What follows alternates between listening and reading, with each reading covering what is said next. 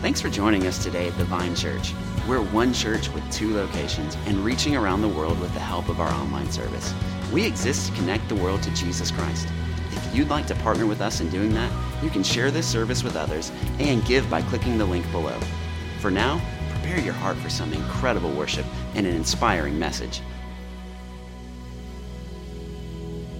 We stand before the King of Kings, the Lord of Lords, all because what Jesus has done for us. Stand before our Father in heaven. How great the chasm that lay between us. How high the mountain I could not climb. In desperation, I turned to heaven, spoke your name into. Then through the darkness, your loving kindness tore through the shadows of my soul. The work is finished, the end is written. Jesus Christ, my living hope. Who could imagine so great a mercy?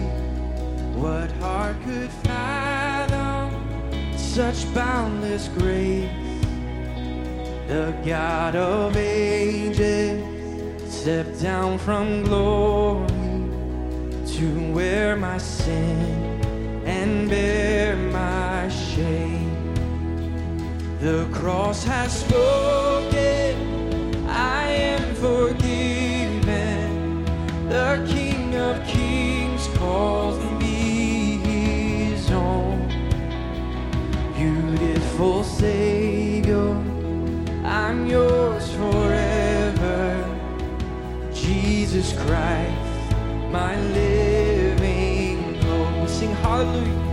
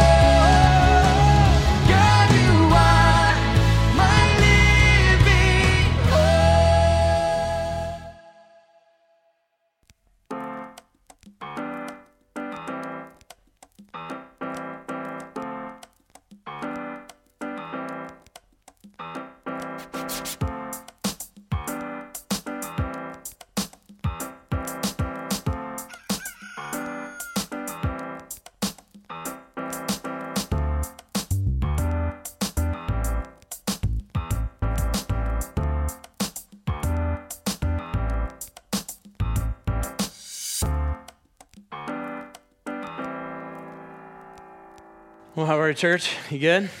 Good. It's great to be with you guys uh, this week as we continue our series, Tools for Life, we're taking a look at how, in this crazy season of our life, with the kind of kickoff of the cultural calendar, with school going back into season and the, the busyness and the craziness of life, how uh, the Bible can speak to those areas of our life that cause us to feel a little crazy, maybe a little uh, disoriented, and a little fragmented, and uh, live out the life that God intended for us to live. And today we're going to continue that series and that conversation by talking about how um, there is a tool for one of the greatest uh, universal desires that we all have, and that is the desire to belong. But before we do that, just have a quick question for you. How many of you have ever been to a place where you did not feel like you belonged?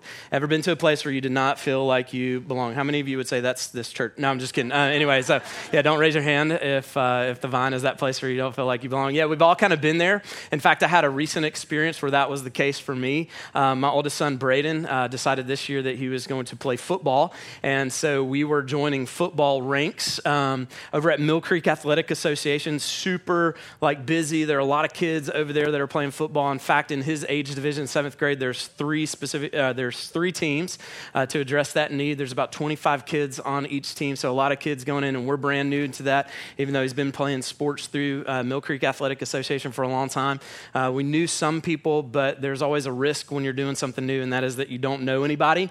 And so we were kind of like, you know, going through the pros and cons of getting on um, some of the teams. There was like a, an elite team that, that had gone undefeated in previous seasons, except for the semifinals of the playoffs for the past two years. Then there was another team that had a, a pretty good winning record. Um, and then there was a third team that was basically comprised of a new coach. There's going to be a lot of new kids.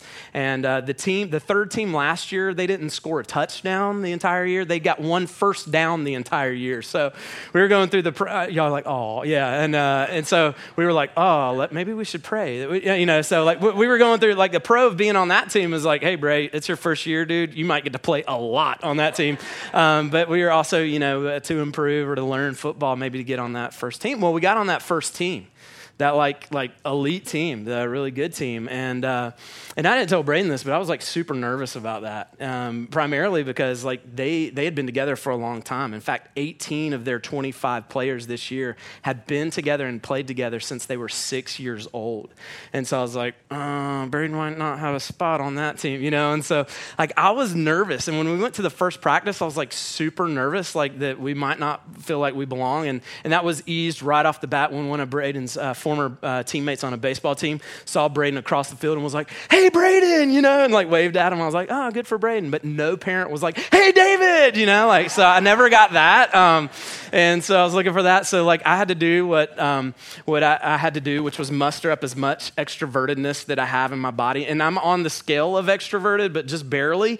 And so I was like, all right all right, extrovertedness, you know. And so I went to find the parents that looked like they didn't belong either, you know. And I was like, hey, I'm David. Oh, it's your first year too. That's great. Hey, let's hang out until the people arrive that I actually know, you know. And so, um, and so that was one of those moments where just kind of like it didn't feel like I belonged initially, and I'm still trying to get there. Like Braden, after the first week, earned a spot in the first string offensive line. Yeah, that's awesome. Yeah.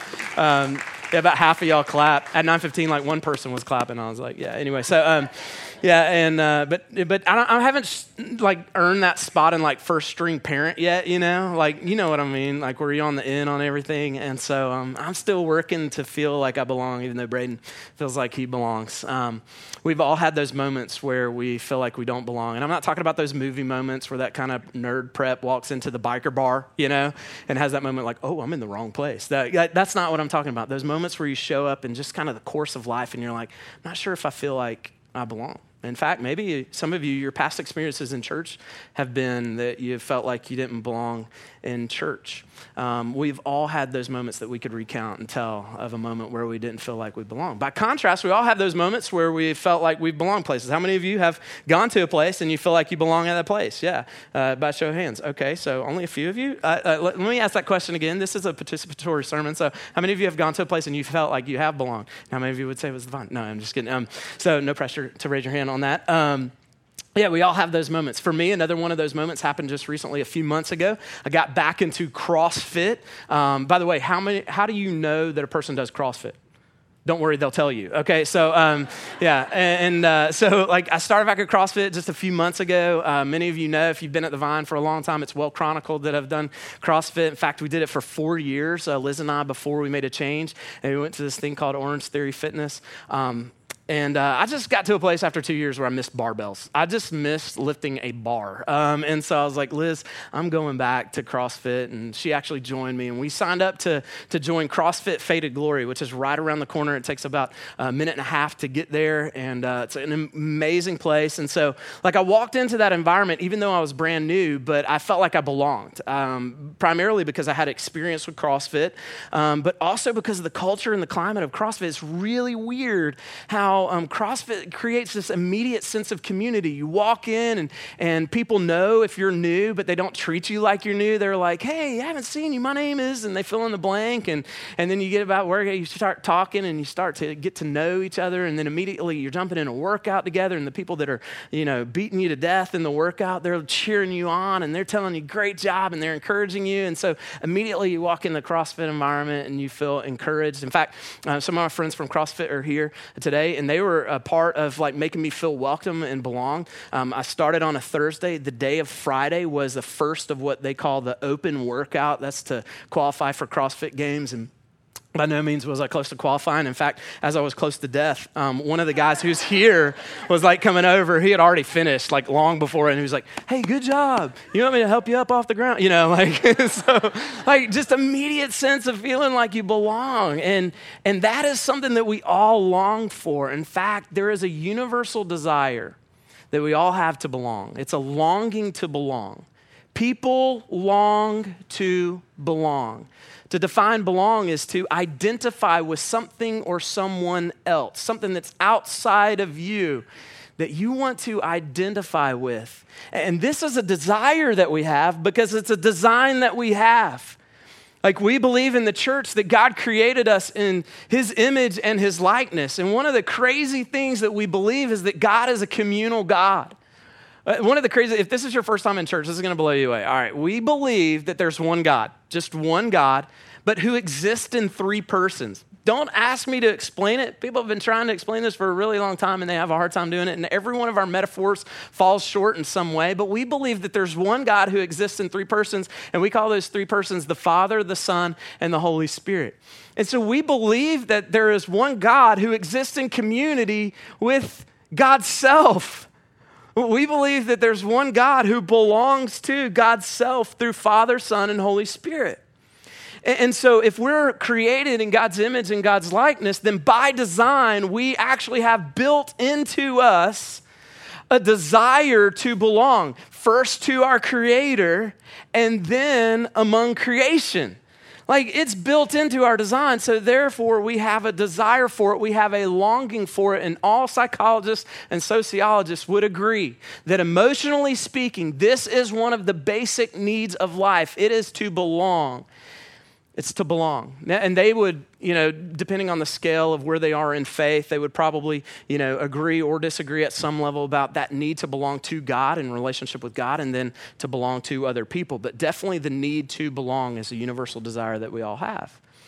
And, um, and then sociologists have gone further and they've said that this need to belong is actually experienced in four different spaces in life, four different spheres of life or spaces in life. If you're taking notes, this might be just something interesting for you to write down. That the first is, is called the public space. This is in a, a larger group setting. Um, this is in a larger, like square footage type space where there is a desire that people to belong, want um, to belong in something that's bigger than themselves.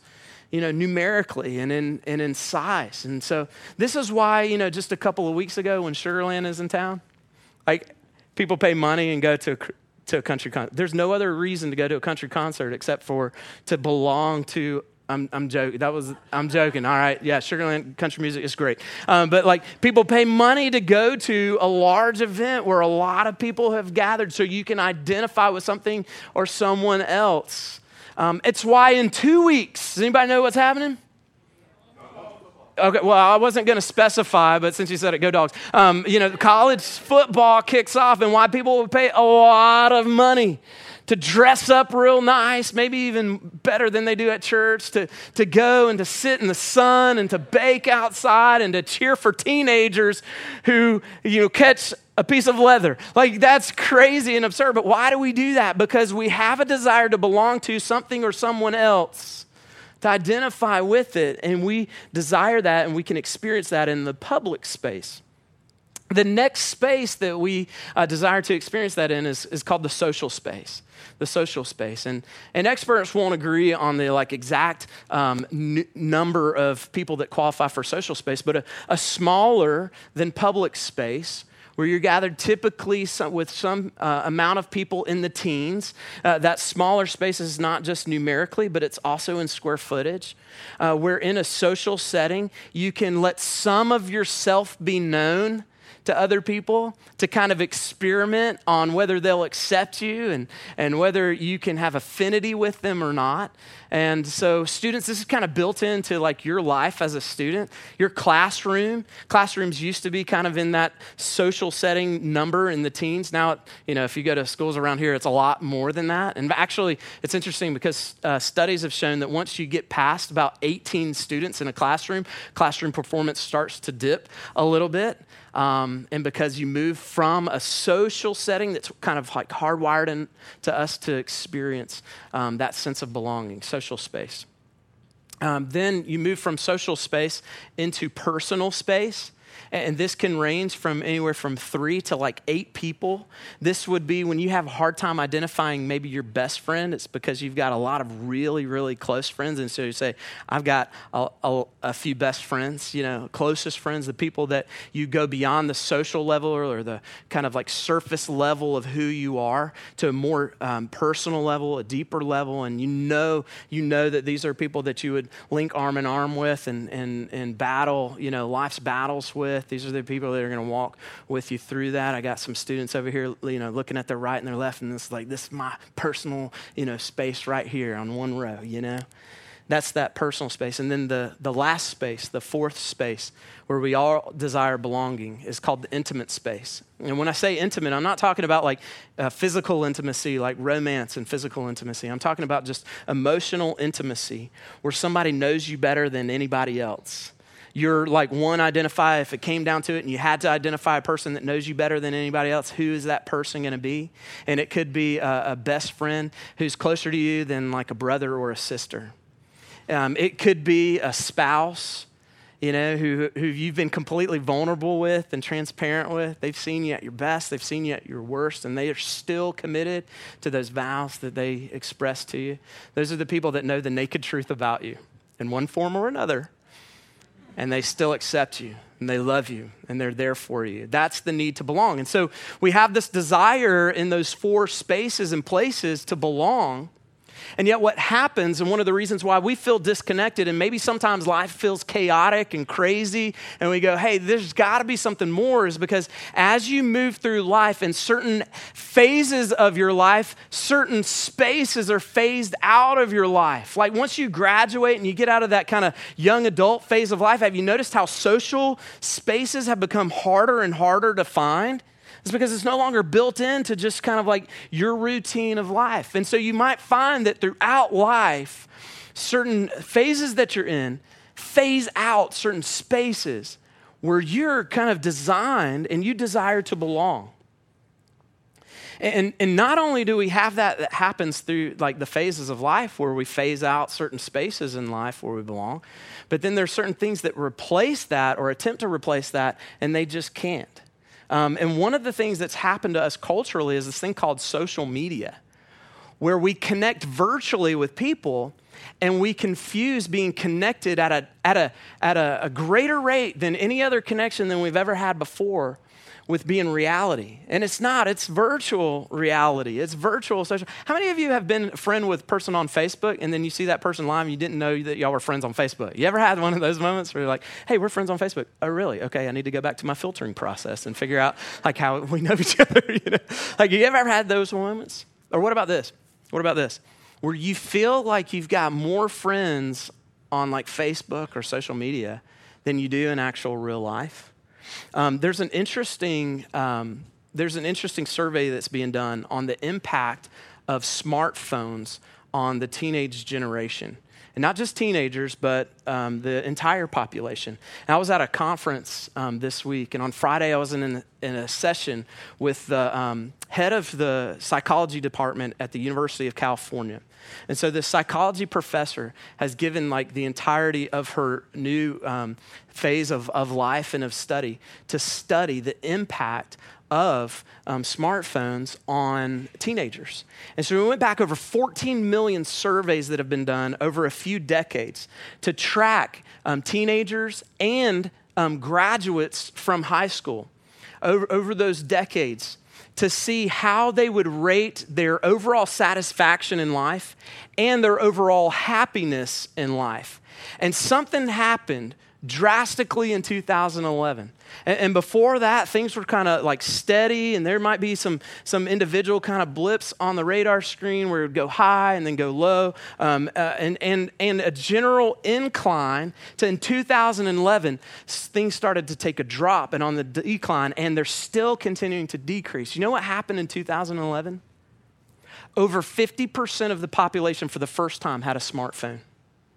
The average age of kids getting smartphones is 11 years old. And so, what happened in 2011 is that a, number of things happened, but overall, the, the dissatisfaction with life among graduates and teenagers is, has climbed exponentially. The number of kids that state that they were unhappy in life, and that is indicated through things that we don't have time to get into, but harmful behavior in a number of different extremes as drastically exponentially inclined. And now studies are starting to, to come out about adults who are starting to feel, though they're more connected digitally and virtually than ever, are feeling more disconnected than ever, more dissatisfied with life, and more unhappy than ever. Why? Because we have a design and a desire to belong and that smartphone or that device that sits in front of us, it can't fill that void. And when any of those four, and any combination of those four are missing from our lives, something is going to be noted as missing in our life, primarily satisfaction, fulfillment, happiness, which maybe we would translate in faith terminology to be joy. And we could have 2,000 friends on Facebook and have no friends in real life. And so today I want to offer you a tool that God has given us that can actually provide for you a unique space to belong in the space and spaces where maybe we don't feel like we belong. And that tool is the church. Might not be the space and the place that you were expecting me to say but that place is the church. The church is uniquely designed to offer to us the spaces where we belong to the people who feel like there's not a space for them to belong. If you're taking notes, you might want to write that down. The church uniquely provides space where people don't think they belong to say to them, You belong here. And if you brought your Bibles or you've got a Bible app, I want to invite you to go with me to Acts chapter 2. Acts chapter 2, we're going to be reading from uh, today. And so if you don't have a copy of the Bible, we'd love to give you a free copy of the Bible out in the lobby. Um, you can pick one of those up. We believe that if you'll engage in that on a, on a daily basis in combination with God's Spirit in you, some amazing things will happen in your life. And when we take a look at the passage that we're reading today, just to give you a little bit of context, we're actually getting a description of the first church, first ever church. And so uh, maybe this is your first church experience. We're going back to the first church experience ever, Acts chapter 2. And what happened leading up to that? Is that Jesus, um, who died and then came back from the dead, has uh, gone to be uh, gone back to heaven. That's what we believe. It sounds a little crazy, and he gave some instructions to his followers, which are about 120 in number at this point. Okay, and so Jesus had a gathering of about 120 followers, and he said, "Hey, I want you to pray." Until the power of the Spirit of God comes on you, okay? I want you to pray until that. So they pray for about 10 days. And then in a Jewish festival called Pentecost, where people are gathered, millions of people are gathered in the capital city to celebrate this Jewish festival, the Holy Spirit comes on these 120 followers, and there's demonstration of the power of God present in their life. And um, they have their first ever, like, public worship service as a new church. So 120 people on the launch team. There are millions of people in the audience. I don't know how many are immediately there that could hear this first public worship service of what God's doing and, and the proclamation of what God has done through Jesus. But what I do know is that 3,000 people are added to this first church in one day. That's awesome. That's incredible. And so you've got this 120 launch team, You've got this 3,000 that have added to the church, and then immediately after the 3,000 kind of join into the church, we see this description of the new church. And I want you to see if you, um, if you can see where this, this new tool, this church, is a place where people belong. Listen to this description of the first church. And they, that's the 3,120 devoted themselves to the apostles' teaching and the fellowship, to the breaking of bread and the prayers. And awe came over every soul. And many wonders and signs were done through the apostles. And all who believed were together and had all things in common. And they were selling their possessions and belongings and distributing the proceeds to all as any had need. And day by day, by day by day, by day by day, oh dear Lord, three things we pray. Okay, no. Attending the temple together and breaking bread in their homes, they received their food with glad and generous hearts, praising God and having favor with all the people. And the Lord added to their number day by day, by day by day, by day by day, those who were being saved. And doesn't it sound like a group of people who belong together? I mean, it's hard to deny the fact that when you read the description of the first church, it's pretty evident that they belong to one another. Would you agree with that? Okay, the participatory part of the message is where you, I ask a question and you go, yes. They, they belong together. And, and it's interesting to me that as this group of people that was first 120 belonged together, that then 3,000 people joined into that. And as they belonged together, then the Lord added to their number day by day by day by day those that were being saved, that were joining in the ranks of those that were being saved.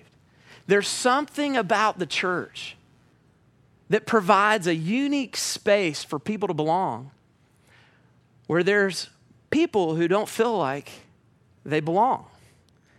And the reason that the church is able to do that is because the church has one unique message. If you didn't know this, this is the one unique message that the church has. If you're taking notes, you might want to write this down. It'll be on the screen. All people belong to the kingdom of God. All people belong to the kingdom of God. We get our one message from the unique message of Jesus. Though he taught about a lot of things, in fact, just last week we talked about how he talked about money a lot. The one message that he had that was foundational to everything else was that the kingdom of God was available to all people. And if you're not familiar with the kingdom of God, basically the kingdom of God is this the kingdom of God is the reign and the rule of Jesus Christ.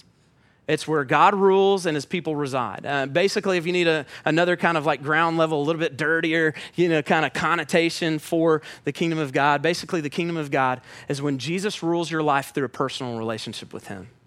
That ruling of God in our lives through a personal relationship with him, it's available to all people. And this was the first time in the history of the world 2,000 years ago, when God in the flesh, Jesus shows up and he announces that the kingdom of God is available. It, it, was a unique message 2,000 years ago. It's still a unique message today. It's different than all other faiths in the world. It's different than all other religions in the world. It is a message that God's kingdom is available to all people, whether they're religious, irreligious, or non religious. And you see Jesus declare this message right up front. Hey, turn because the kingdom of God is at hand. The kingdom of God is available to you. And it was a controversial message because at that time, the kingdom of God was only available to religious people, religious professionals who followed like certain rules and guidelines for their life. And they thought if they would follow those rules and those guidelines, that they could enter into the kingdom of God, that they could enter into an eternal relationship with Jesus. And Jesus comes along and he's like, hey, that's great. It just won't get you into the kingdom. In fact, sometimes it might push you further away from the kingdom. It was a radical message. It was a radical message to irreligious people. These are the people that just kind of flew in the face of Jesus' religion, which was Judaism, um, and, and, people that, that um, worship like pagan gods and, and other gods and all kinds of gods, multiple gods. And, and he said, Hey, the kingdom of God is actually available to you, but the kingdom of God comes through the one true God. That was his message to irreligious people. And then, and then he had like non religious people. They were like religious dropouts. They just didn't practice anything. In fact, his first immediate followers could be considered religious dropouts. They weren't professional religious people, they were non religious people. And he says, Hey, come and follow me. The kingdom of God belongs to you. It was a unique message. It's still a unique message. And in a time where religion says, hey, this is what you do to get to God, Jesus comes and he says, no, God is coming to you. And God will do everything that is necessary for you to enter into the kingdom. A personal relationship with God that lasts for all of eternity, where he rules and reigns in your life. It's been done. And it wasn't just the message, it was the ministry of Jesus, where he demonstrated that. Ultimately, he demonstrated that when he, as an innocent man, died on the cross as a substitute for our sin. And the way that we belong in the kingdom of God, not just to the kingdom of God, is when we belong to Christ. When we belong to Christ. And the Bible is clear how we belong to Christ. It's clear, first of all, that Christ has done everything necessary for you to belong to him. The Bible calls that redemption. And the Bible says that redemption is available for everyone who trusts in Jesus as the forgiver of their sins and the leader of their life. It was the message that Peter preached that launch Sunday. When, under the power of the Spirit, he stands up and he's like, Hey, there's this guy named Jesus. He died and he came back from the dead. And he did that so that the kingdom of God could be made available to you. The word redemption means to be bought back. We're bought back from sin and death. And so, if you're a person who's placed faith in Jesus as Lord and Savior of your life, it means that your life through his death and his resurrection, it's owned by him. Like you belong to Jesus. That's why Paul says, I'm no longer mine, but I'm Christ's. That's why the, the word Christian was used as a derogatory comment and term. Uh, the first two times it's used in the Bible, and it's only used three, by the way. And the first two times it was used as a derogatory term, it means slave of Christ. It means that we belong to Jesus. And so the, the way that we belong in the kingdom of God, not just to the kingdom of God, is when we allow Christ to buy us back by trusting Him as the Lord and Savior of our life. And then something interesting happens. When you belong to Christ, not only do you belong to God and His reign and rule in your life, but you actually belong to the church. You belong to the church. In fact, if you're taking notes, you might want to write that down. All people who belong to Jesus belong to the church. All people who belong to Jesus belong to the church. Um, what that means is that we belong to one another.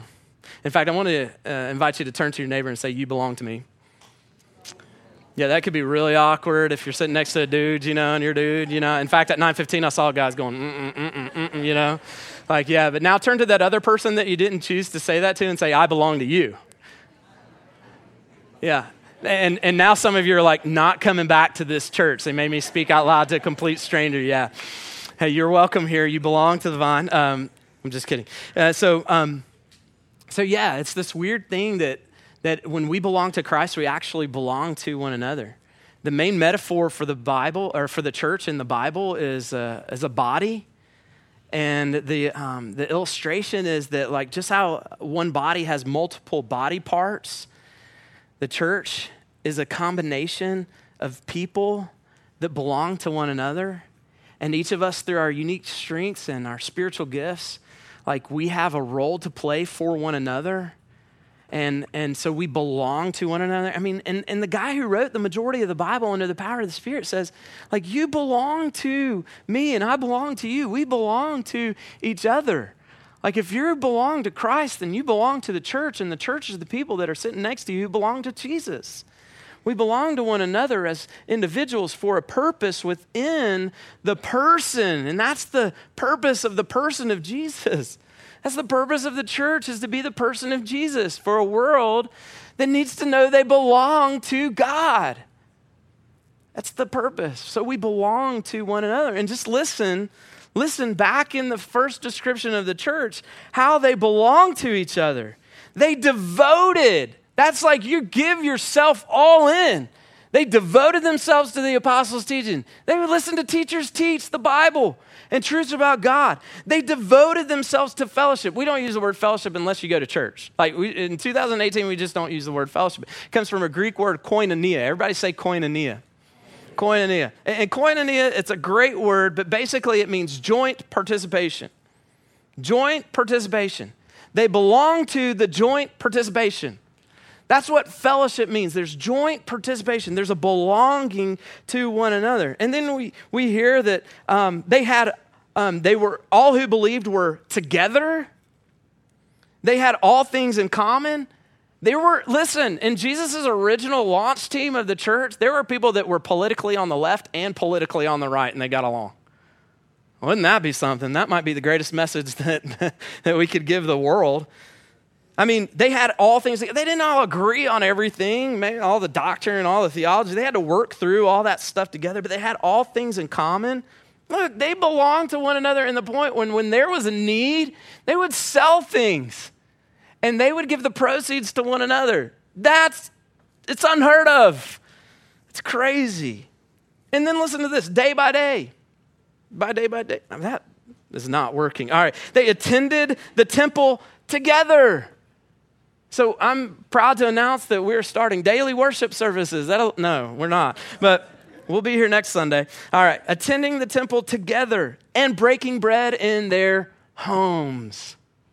Man, that sounds like a community that belong to, to one another. Why do they belong to one another? Because they belong to Jesus. And the church exists to be Jesus. They belong to one another. And what's interesting to me is that in that last verse that I read, as they belong to one another, they belong to one another in two spaces of life that typically we phase out of. The public space, the temple courts, where a larger square footage and a large number of people could gather, and in their homes, a social space where a number in the teens, unless you got a really big home, could meet together. They belong to one another in the public space and in the social space. And I don't know if this was intuition. They, they didn't have an instruction manual, they had no instructions about how to do first century church. I do know they had the model of Jesus who let people know in public spaces, sometimes preaching to five, maybe 15,000 people at a time, that the kingdom of God was available to them who had a social gathering, a social space of 12 men that gathered around him, along with a few women, is what the Bible says. A social gathering where he let them know hey, the kingdom of God, it belongs to you, and you belong to it. He, he had a, a personal space where he had three guys that he hung out with from that social space. And, and these were his, his three closest. And then he even had someone in that intimate space a brother, a brother in faith who was called the beloved. I, I think that they just, under the power of the Spirit, said, hey, if it, if it worked for Jesus, it'll work for us. And what we can do is we can frame the two spaces of belonging that typically phase out of our lives. And then through the power of the Spirit and through our intentionality, we can find those other two spaces and they become available to us. And so that's why, as a church, we gather on Sunday mornings public space where hundreds of people, hundreds of people in our community can gather together at one time for a common purpose of praising God. We'll devote ourselves to the apostles' teaching. We'll devote ourselves to prayer. We'll devote ourselves to fellowship, to breaking of bread, to giving for the needs of others. We'll devote ourselves to all that. But where do we do it? In the public space. And then what else can the church provide? A social space. We do that through what we call connect groups. It's a social space. It's where approximately 12 to 16 people will gather for an hour and a half once a week over a span of 12 weeks. We'll take a little break, then we'll start it over again. And you can find out about the 20 plus groups that we have by going to our website and finding out about those groups. But that's a place where you can start to scratch the surface with other people where you can reveal a little bit about yourself, they can reveal a little bit about themselves, and through um, affinity with the Holy Spirit, you can press some of those relationships down to a personal level, and maybe out of that personal uh, space, you can press down even further to an intimate level. I, am not saying, I'm just saying, like we've had a couple of couples who, through small group, have gotten married. Um, it, it, it might be possible. All things through Christ and small groups is possible. You know, like, no. Like, so, I mean, it just, it might happen. You never know. But what I do know is the church can provide unique spaces for people to belong where they feel like they don't belong. And then through intentionality and work with the Spirit, other places where they can belong. I know I'm preaching to the choir because you're here. You're here in the public space. But what about the social space? If any four of those things are missing in this crazy, chaotic, busy life that we have, we're going to be dissatisfied, unhappy, unfulfilled in the life that God intends for us. And my guess is that for most in this room, if we really evaluated that social setting, we'd say it might be lacking for us. I know it has been for a number of church people, and so I reached out to a couple of folks in our church just to get some, some quotes, some testimony to how powerful that social space in the church can be. And this is what Nicole Stansel, who attends our 11 o'clock service, who's on vacation this week, maybe she took vacation because she knew I was going to read this, I don't know. This is what she said Connect groups at the Vine Church changed the way we, quote unquote, do church. I've always felt like an outsider looking in at any church I've been to. And when we decided that the Vine Church was going to be a home for us, we really wanted something more, so we joined a Connect group. We were able to make real friends and build real relationships that go beyond waving a friendly hello on Sunday mornings. Having the opportunity to serve and worship with people who actually know you and care about you changes everything. We don't just show up on Sunday, sit quietly in our corner, leave after the last worship song, and wait until next week to repeat.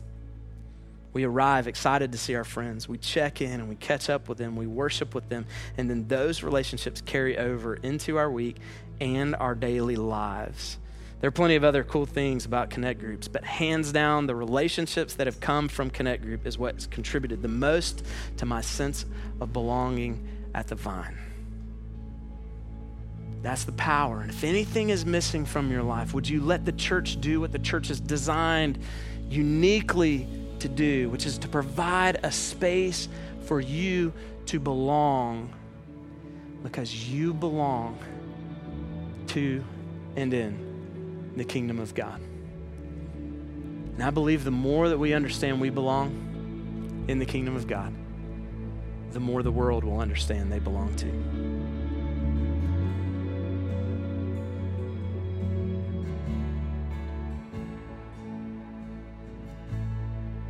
In the crushing, in the pressing, you are making new wine in the soil I now surrender. You are breaking new ground, so I yield to you and to your careful hand. When I trust you, I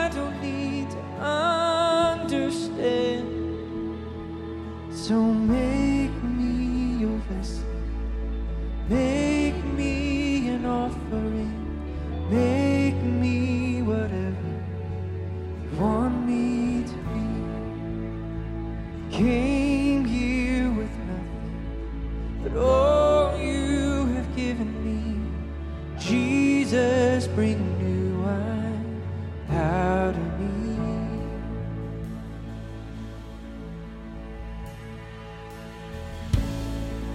In the press, in the pressing, you are making new wine. In the soil,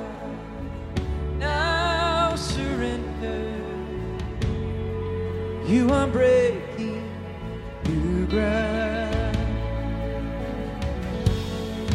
You are breaking new ground. So make me your vessel.